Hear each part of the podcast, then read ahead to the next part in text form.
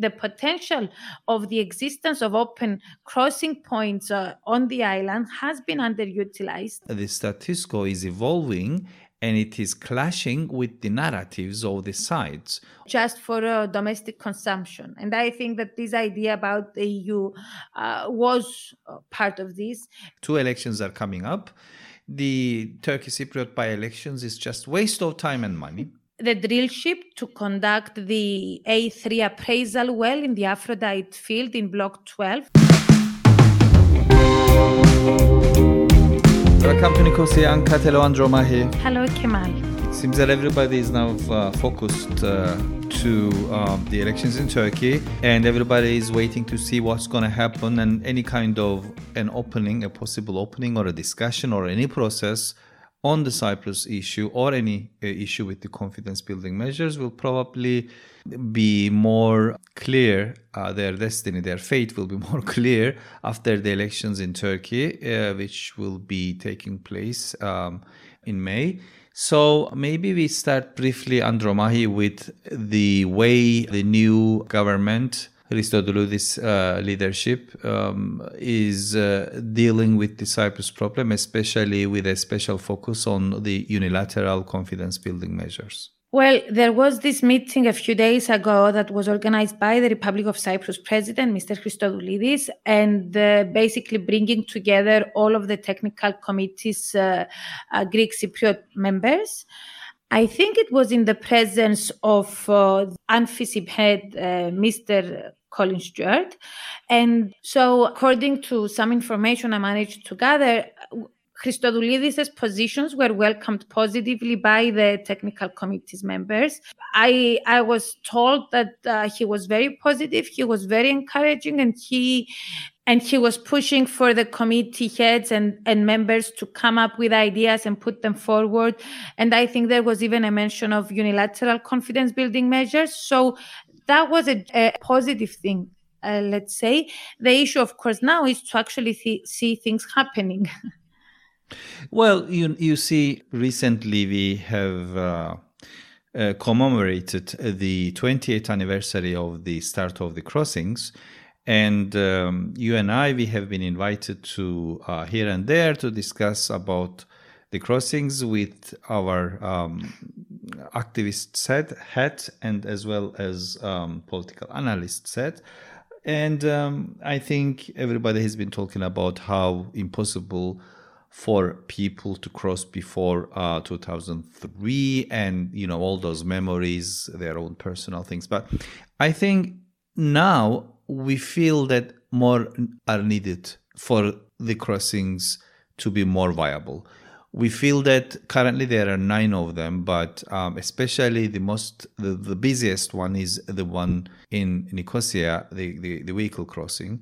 And there is a constant uh, queue on that. And people have been, you know, really waiting for hours occasionally on especially special days. And there are so some people who are working and some, some of them are crossing for health reasons.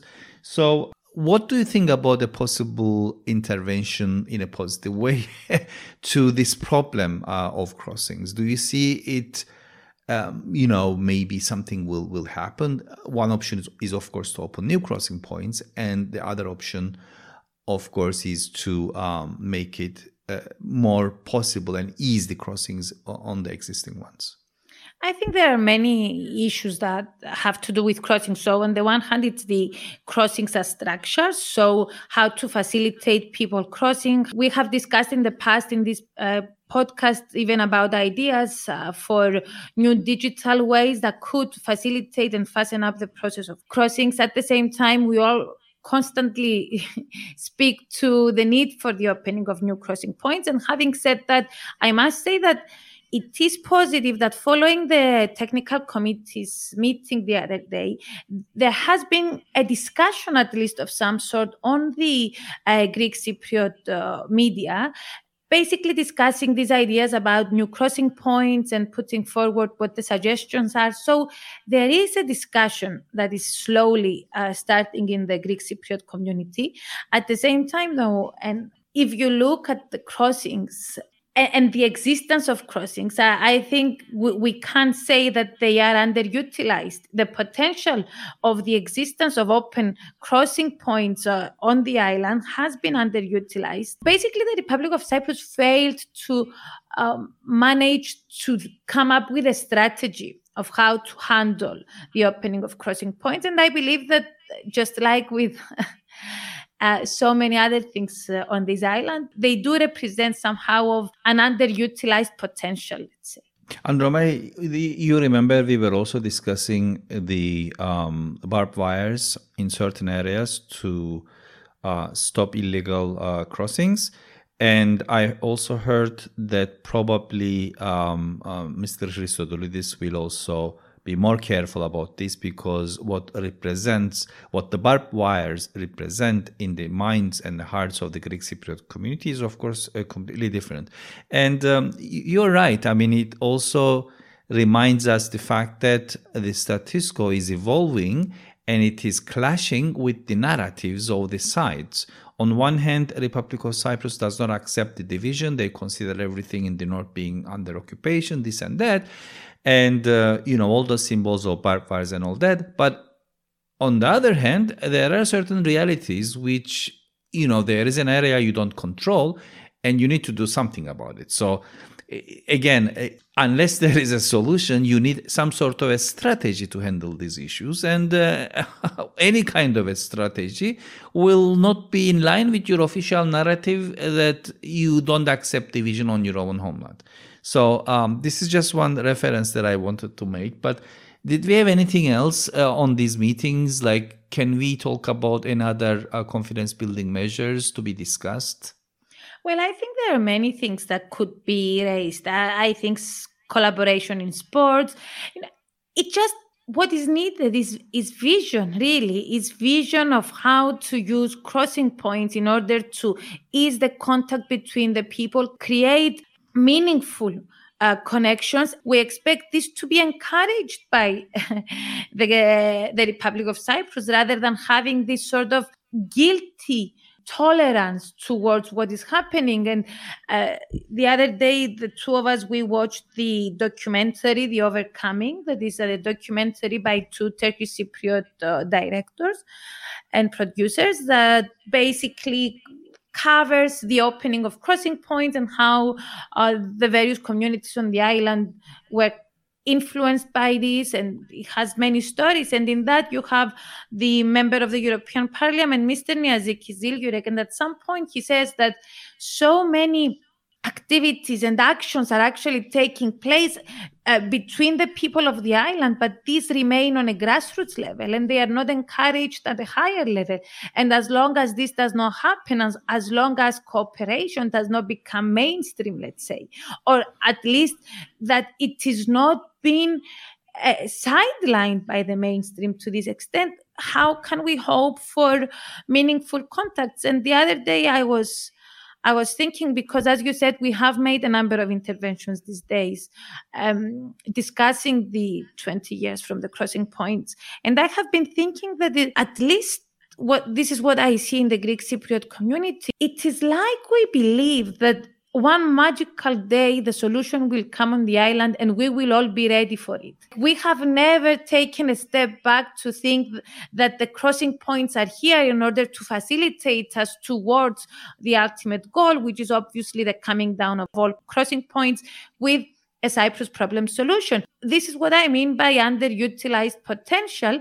And at the same time, it's also a problematic perspective because how can you expect the solution to an intractable up to now conflict just magically appear without any work preceding it? It's good that you mentioned about overcoming, and I think we need to congratulate uh, the two Turkish Cypriot women. One is living in Germany, the other one in in uh, the Netherlands, uh, Firuzan Nalbantoğlu and Besire Paralik, and um, they did a great work. And um, I like the way they were show, showing in their in their documentary the humanitarian aspect of it rather than the political how people are affected their memories their stories you know the, the current problems you know what happened when in, during pandemic things started to you know go to a different direction.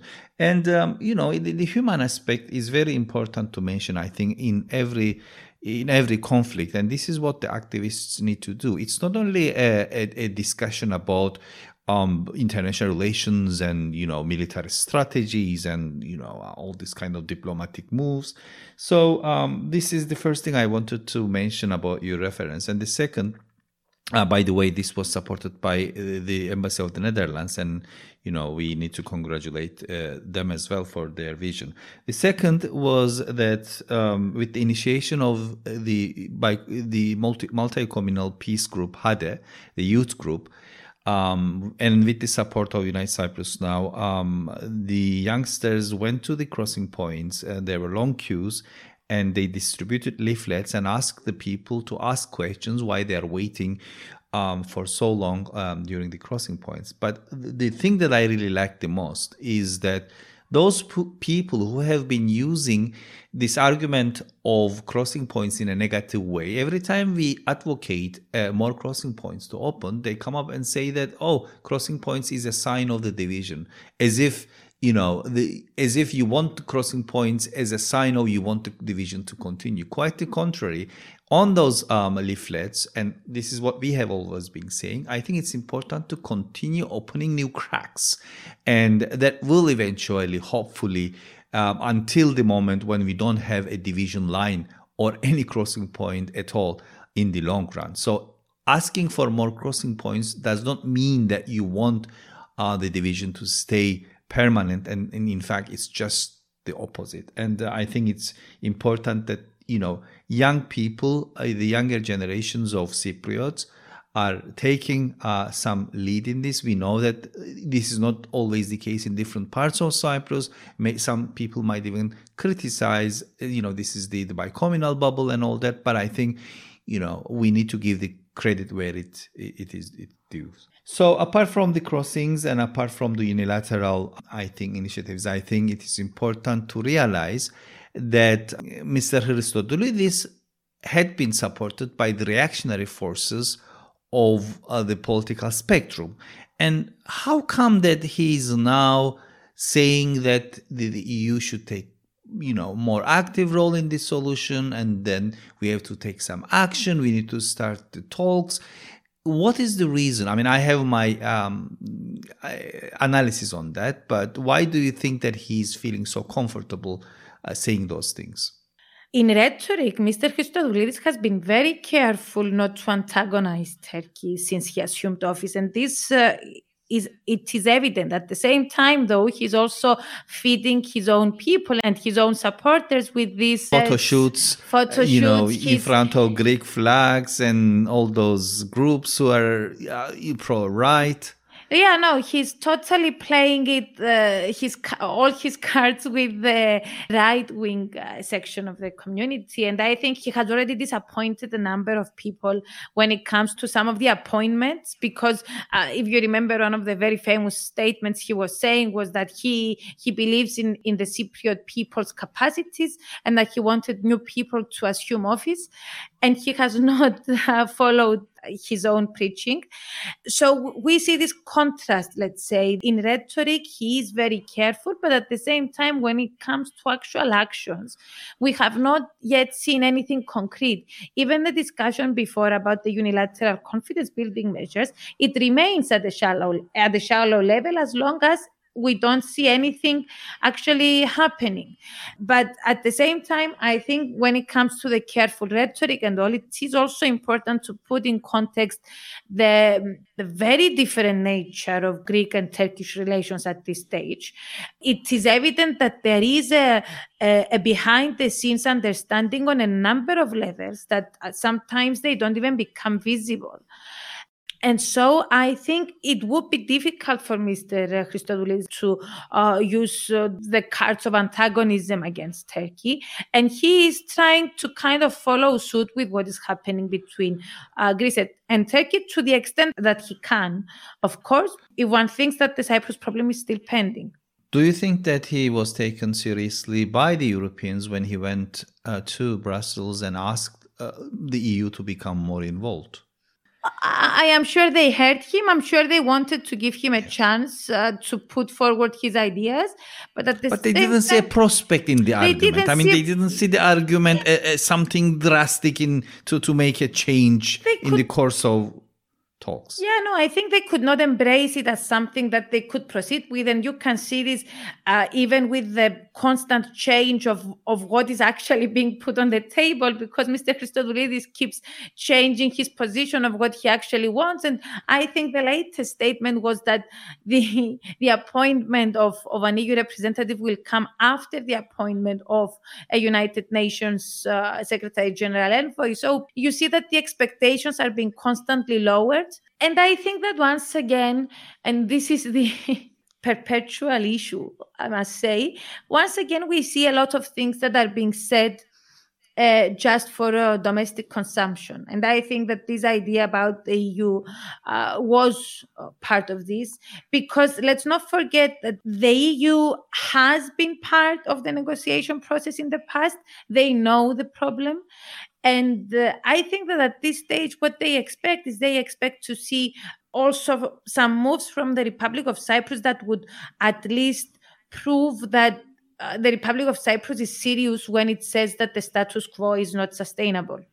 What about the the two big traditional political parties of the Greek Cypriot community? I mean, relatively, um, they have new leaders, both Akel and DISY, the left wing and right wing um, um, big political parties of the of, of, of the Greek Cypriots.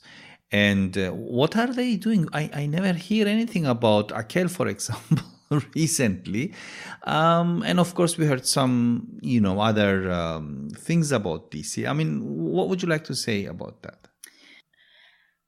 Well, I think that uh, DISY is now in disarray and they're basically counting on the elections on the 6th of May because they're going to have internal elections for the posts of uh, deputy heads of the party, vice presidents of the party, and for the uh, political bureau of the party. And um, it is evident that there is a sense of awkwardness. Even if you look at the at the deputy president candidates, the spectrum is so wide that uh, one would wonder how these people make up a party. I mean, you have on the one hand Mr. Sotiris Samson, who is basically against the uh, bizonal bicommunal federation. I have heard a number of his interviews lately. I think he could well be in Elam, and uh, and this is something that it is for DISY to take. Should I raise my eyebrow when I heard the, the his surname? It is the son. Yes. Yes. Okay. Go on. uh, the other one is uh, Efthymios Diplaros, who kind of represents the more popular base of um, of DISY, the more uh, apolitical one, but with very good relations with the public because he goes to all the ceremonies, to all the christenings, to all the weddings. So he follows that kind of politics. And then you have uh, Michalis Sophocleous, who is represented by some as the more European face let's say, of, of, of the party. But really, this, this huge spectrum kind of points out what uh, DISY has become. And, and it is becoming evident increasingly that Mrs. Annita Demetriou is not in a position to put down political positions and uh, have her party follow suit. On the contrary, we are all waiting for the deputy head's uh, election and and this is admitted this is publicly admitted by everyone. And it is kind of disheartening to see the the, the biggest party of cyprus being in such an apolitical state well, many people did not know about Annita Demetriou. They, some people who are interested in politics, some people heard about the fact that she's she was elected as the Speaker of the Parliament, and um, okay, she's young and she's a new face, and um, you know, so she has this image of representing a fresh breath in the politics. And I think that's it. Until recently, when we heard this uh, this part, this discussion um, with uh, the head of the, the speaker of the, the Turkish parliament from Turkey when they went to an international event. Um, she made a reference to the invasion of, of Ukraine by Russia, uh, with what happened in Cyprus in 74. And of course, the traditional uh, response by the Turks was that no, that this is the guarantee agreement. Maybe you don't remember it, maybe you are too young, but what happened in those times? Da, da, da, and of course, her, her response was to say that this is this is sexism. Now, of course, you might claim that uh, uh, you know a man, uh, rather an older elder man, trying to dominate the discussion by mansplaining and you know saying that this is ageism and this is trying to put a pressure on on your counterpart. This can all be discussed. But not many people were convinced that this was sexism. But even if you know you know i think the main argument was on such a platform you would expect um, a, a content an official position taken when it comes to the cyprus problem i don't think many people will be really focusing so much on on, on the statement made by the Turkish uh, representative Mustafa Şentop. But at the end of the day, I think, um, you know, I, it's important. I believe in, in the narrative. I believe in the new politics. I believe that we need to be showing um, reaction to when, when, when somebody is trying to put ageism or sexism or, or, or, or even making, a, a, putting you in a difficult corner by, by not, by not really uh, giving you a chance for a fair uh, argument or a discussion. But I don't think that this was, and and the fact that she was being cheered up and all that, I, I found it really difficult to grasp what was going on. First of all, sexism and patriarchy are great problems of our society today globally. And there is also a class dimension to it in the sense that those who are mostly more vulnerable in the face of it are those who are more financially vulnerable. Having said that, it, it is really upsetting to see these terms being used so lightly in a context that it was not suited in a sense and seeing them being used outside their real context in fact damages the struggle for a more egalitarian society and damages the struggle against sexism itself. And i would expect a, a more serious approach when it comes to this. To be honest i think that video that edited video that i think evidently it was her team that shared it. Um, i think it has so many things to show. So so you have the republic of cyprus and we mentioned this in previous podcasts as well. One of the greatest challenges for the republic of cyprus today is to convince in the international domain that it is representing both the greek cypriot and the turkish cypriot community and that it is working for a solution and that it is the representative of one people on the island and you are there regardless of whether we like it or not or the greek cypriots like it or not uh, Turkey is very good in diplomacy, and Turkey is very good in the European diplomacy as well. And they are very well connected. The networks are working so well. And the rhetoric that Mr. Şentop put forward on, on that day, it is heard in the European Union. There are major countries in the European Union that can see some of the arguments that Mr. Şentop mentioned.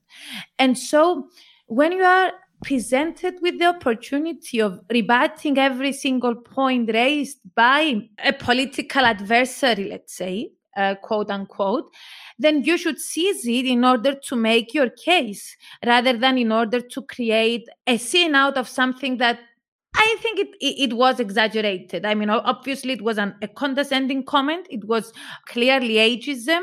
But I believe that what mattered there, especially for Cyprus, because we are talking about the head of the Cyprus parliament, what mattered there was to be able to put forward her points uh, in response to uh, the Turkish representative. Having said that, of course, I was also thinking that for the head of the Cyprus parliament to be able to make these points, then the Cyprus parliament and, and the Republic of Cyprus should have had something to show as to counter the arguments by the Turkish representative, who was basically putting forward the position that uh, the Republic of Cyprus is a de facto Greek Cypriot administration, etc., etc. And this is what we are saying when we are saying that this is the greatest challenge of uh, the Republic of Cyprus today. And this is why we constantly refer to all those openings that the Republic should make towards the Turkish Cypriots.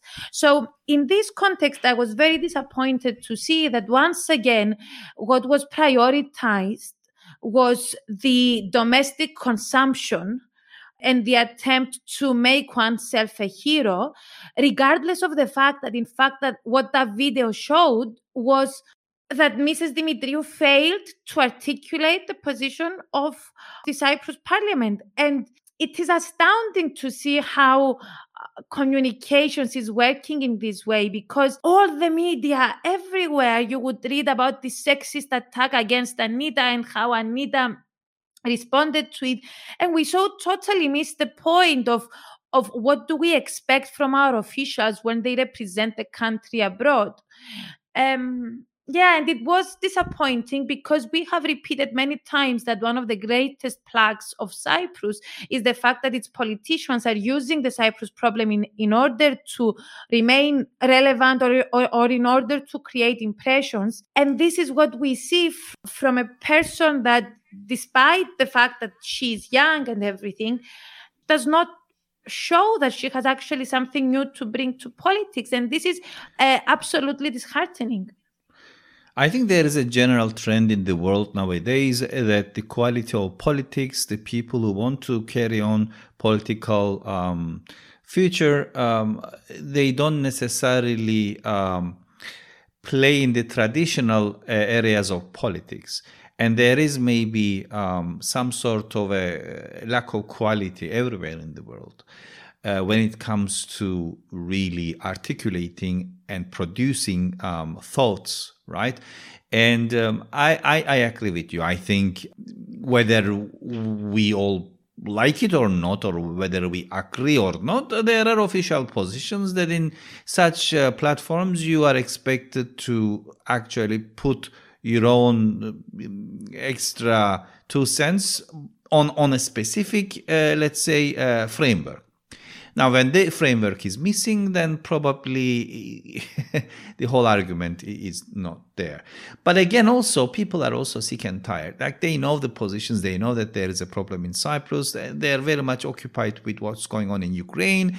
But let's also remember that politics is not only about the legal positions, it's also how it feels, how it tastes. People have a bad taste when it comes to the the leadership of the Greek Cypriots or, or the or the Republic of Cyprus.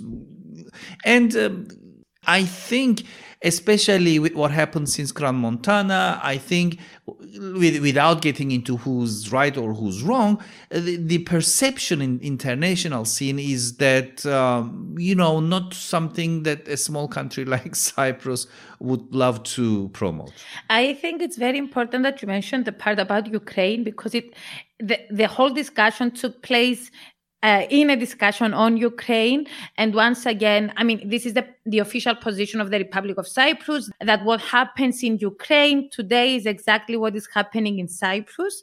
This is verbatim, and this was put forward by Mrs. Demetriou in that conference as well. And whenever I hear of this rhetoric, I always wonder how can we stand up and make these claims? I mean, how can we compare Cyprus to a country that is, as we speak, being bombarded, that whatever is happening in Ukraine is happening today. Uh, nobody tries to underplay the pain of the Greek Cypriots or of the people on the island back in 1974 when the invasion took place. But at the same time, it is kind of it's like a hubris, to be honest, to be comparing our current state with what is happening in Ukraine. It's, it's like you are trying to underplay the importance of that. And I, I find it very awkward. And I am sure that the, the Republic of Cyprus can make its political claims without trying to use the Ukraine war in this way. Well, at the end of the day, I think we'll see what's going to happen um, with the the elections in Turkey all this discussion about two-state solution on one hand, and then now Christodoulidis, despite some of the reactionaries that supported him, uh, says that he's not against a federal solution, and the international community is saying that you know the only way out is the federal solution. We cannot accept two-state solution. So again, back to square one, and um, it's uh, the failure of the Turkish uh, slash Turkish Cypriot diplomacy in this area by not embracing the federal solution. Again, giving the chance to Christodoulidis or anyone who not, do not necessarily believe or did not portray a very good example of embracing the solution um, to to play the diplomatic game. Well, on the other hand, Andromachi, some people say that Turkey has been doing it intentionally to to actually to pull the, the slider a little bit towards the Turkish position towards uh, a confederal solution. So instead of uh, discussing what kind of a federal solution it will be, uh, Turkey giving up two-state solution or Turkey Cypriots giving up two-state solution in the in the future on the grounds that they can accept more control on this and that would probably be um, be considered as some sort of a, a, a, tactic. But at the end of the day, it's our lives. Times are passing, people are dying, generations are vanishing, and Varosha is now on the discussion again. And people lost hopes to return. The Turkish Cypriots are saying that their demographic uh, structures are changing. So all these things are taking place at the expense of uh, of the people and this is the worst part. And uh, because there is no hope you don't see people spending time or even discussing cyprus problem uh, anymore despite the fact that it has the direct effect on their lives. So kemal we have the turkish elections and we also have the turkish cypriot by-elections correct. Two elections are coming up. The turkish cypriot by-elections is just waste of time and money. Basically we will be choosing uh, one out of 50 in the Turkish Cypriot Assembly. And uh, this is because uh, Mr. Kudret Özersay had resigned uh, some time ago, sitting that, um, you know, there is no need to be a puppet in this.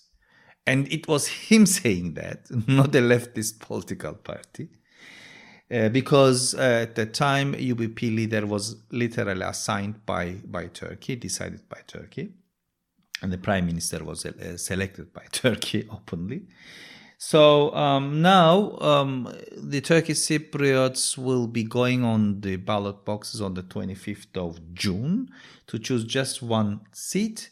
Unlike um, yours, unlike what you experience, Andromachi, on the other side of the divide, um, we don't actually give the the chair to the second in line. We have to elect again. It's our biggest hobby the uh, the um, parliament has 50 seats and UBP the biggest right wing party has uh, currently has 24 and uh, they have uh, coalition partners uh, DP and YDP so if UBP gets it he, they will automatically ha- control half of it. Yes they will still be needing the, their coalition partners but they will have more leverage and um, and this is why CHP will probably be uh, claiming against, uh, claiming the seat and discussing against it. Let's stop UBP.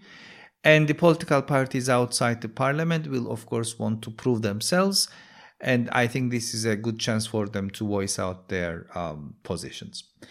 Uh, when it comes to Turkey, yes, uh, there is uh, there are multiple surveys um, generally, it seems that the opposition is leading with few points of difference. So, when it comes to the political campaigns in Turkey, well, there will be a presidential election and there will be a parliamentary elections on the same day. And um, so, according to the to the the polls, um, Mr. Kılıçdaroğlu is basically leading with few percent difference. And there is actually some people say that there is a chance that he might actually get it on the uh, first uh, round. They might not need uh, the second round which would be scheduled to take place two weeks two weeks after the first round.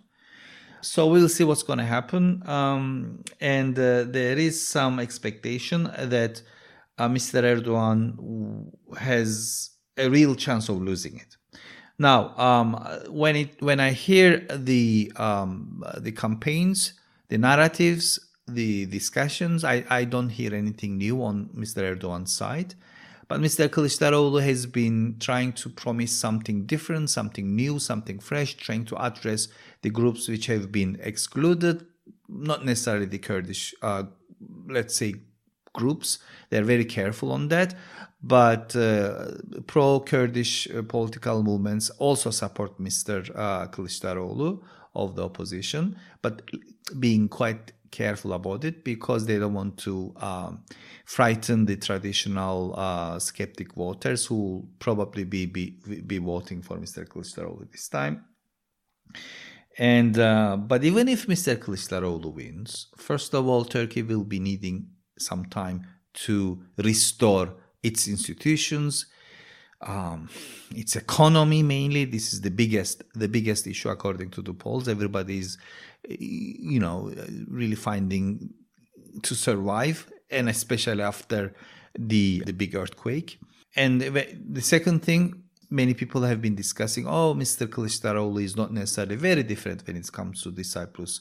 Uh, politics. We never heard him, uh, or we never heard him embracing a federal solution. But we don't expect this at this moment. I think what we expect is to see that, uh, first of all, Turkey needs a change. Why it's important for us? Because, yes, for physical reasons, for geographical reasons, for cultural and historical reasons. And um, it's important for Turkey to open its uh, path towards a democracy, towards the West, towards the EU, towards um, let's say, a less uh, authoritarian, more democratic path. Whether it will happen or not, we will yet to see, but I think it's important for Turks to think and to, to, to see that they can change their government with their votes. I think before closing, it is also worth mentioning some energy developments in the Republic of Cyprus. Uh, the drill ship to conduct the A3 appraisal well in the Aphrodite field in Block 12, that is owned by Chevron, NewMed Energy, and Shell, uh, has apparently moved to its target in the Aphrodite field. And the drilling is expected to commence. Maybe by the time we release the podcast, it will already have uh, commenced. The development was kind of kept pretty low in the Greek Cypriot media. And I believe that it was this was done on purpose. They tried not to create any anticipation or any uh, hype around it. Uh, having said that, on the Turkish Cypriot side, there was a reaction to this development, and there was an announcement that stated that Block 12 has been licensed by the Turkish Cypriot administration to the Turkish uh, Pet- Petroleum Corporation. That was a, a strange announcement because yes, the Turkish Cypriot administration does uh, claim parts of Block 12. However, the parts that the Turkish Cypriot administration claims, uh, they, they do not cover the Aphrodite field or the Aphrodite target. Uh, it is worth reminding here that uh, Noble had relinquished its rights to uh, Block 12 and it had only kept the Aphrodite field. And uh, that that is why the announcement by the Turkish Cypriot administration was kind of weird because up to now the Turkish Cypriot side does not lay any claims uh, on the Aphrodite field. I mean, aside from um, the claims that they make on the fact that the natural resources on the island belong to all the people, but I mean as a separate entity, the, as the TRNC that is not recognized by anyone up to now, they have been claiming parts of Block 12, but not the area in which uh, the Aphrodite field lies. However, we have not yet seen any, any statement by Turkey either. At the same time, I think we should point out that the new energy minister in the Republic of Cyprus, because he's a man that comes from the industry, he seems to have come with a very clear and uh, explicit plan uh, and he seems to be now in the process of working out a plan for the exploitation of uh, Cyprus' natural uh, resources, but with a view to bringing some of the gas that is in the Cyprus exclusive economic zone to Cyprus for domestic consumption. I would just like to make a small point here that up to now, natural gas and energy has been used, and I'm referring to the last 10 years basically, has been used as a way to put forward these grand ideas and grand visions about the East Med and Cyprus becoming very powerful, or it has been used as a geopolitical asset, let's say, rather than a resource that could be utilized in the island. And now it seems that with the new energy minister, and obviously i'm saying this regardless of whether one agrees with the explorations or not but the fact remains that the new minister uh, is keen on, on on exploring how the natural gas that is found off the waters of cyprus can be uh, brought in the island for domestic consumption. And i think we will have a series of developments uh, in this front to cover. Well i don't think that anybody is in the uh, mindset of making long-term plans or um, you know uh, continue playing this on this side of the divide or in Turkey that everybody is so carried out with the developments. And um, so probably uh, we might be of course seeing certain structures taking over and continuing um, the official positions on till the moment if there will be a change somebody decide to take a political position and then a new opening happens. So maybe that maybe will still be early even in the next uh, few couple of uh, programs that we'll be doing. But um, i think uh, until then uh, i think it's time to yeah, I think it is certain that the coming months will keep us busy. We can see signs of the setting that is to be created after the elections in Greece and Turkey. And I think we will have a lot to discuss on this front, Kemal. And on this note, we say goodbye. The first trilingual podcast station of Cyprus, Island Talks, open, diverse, free.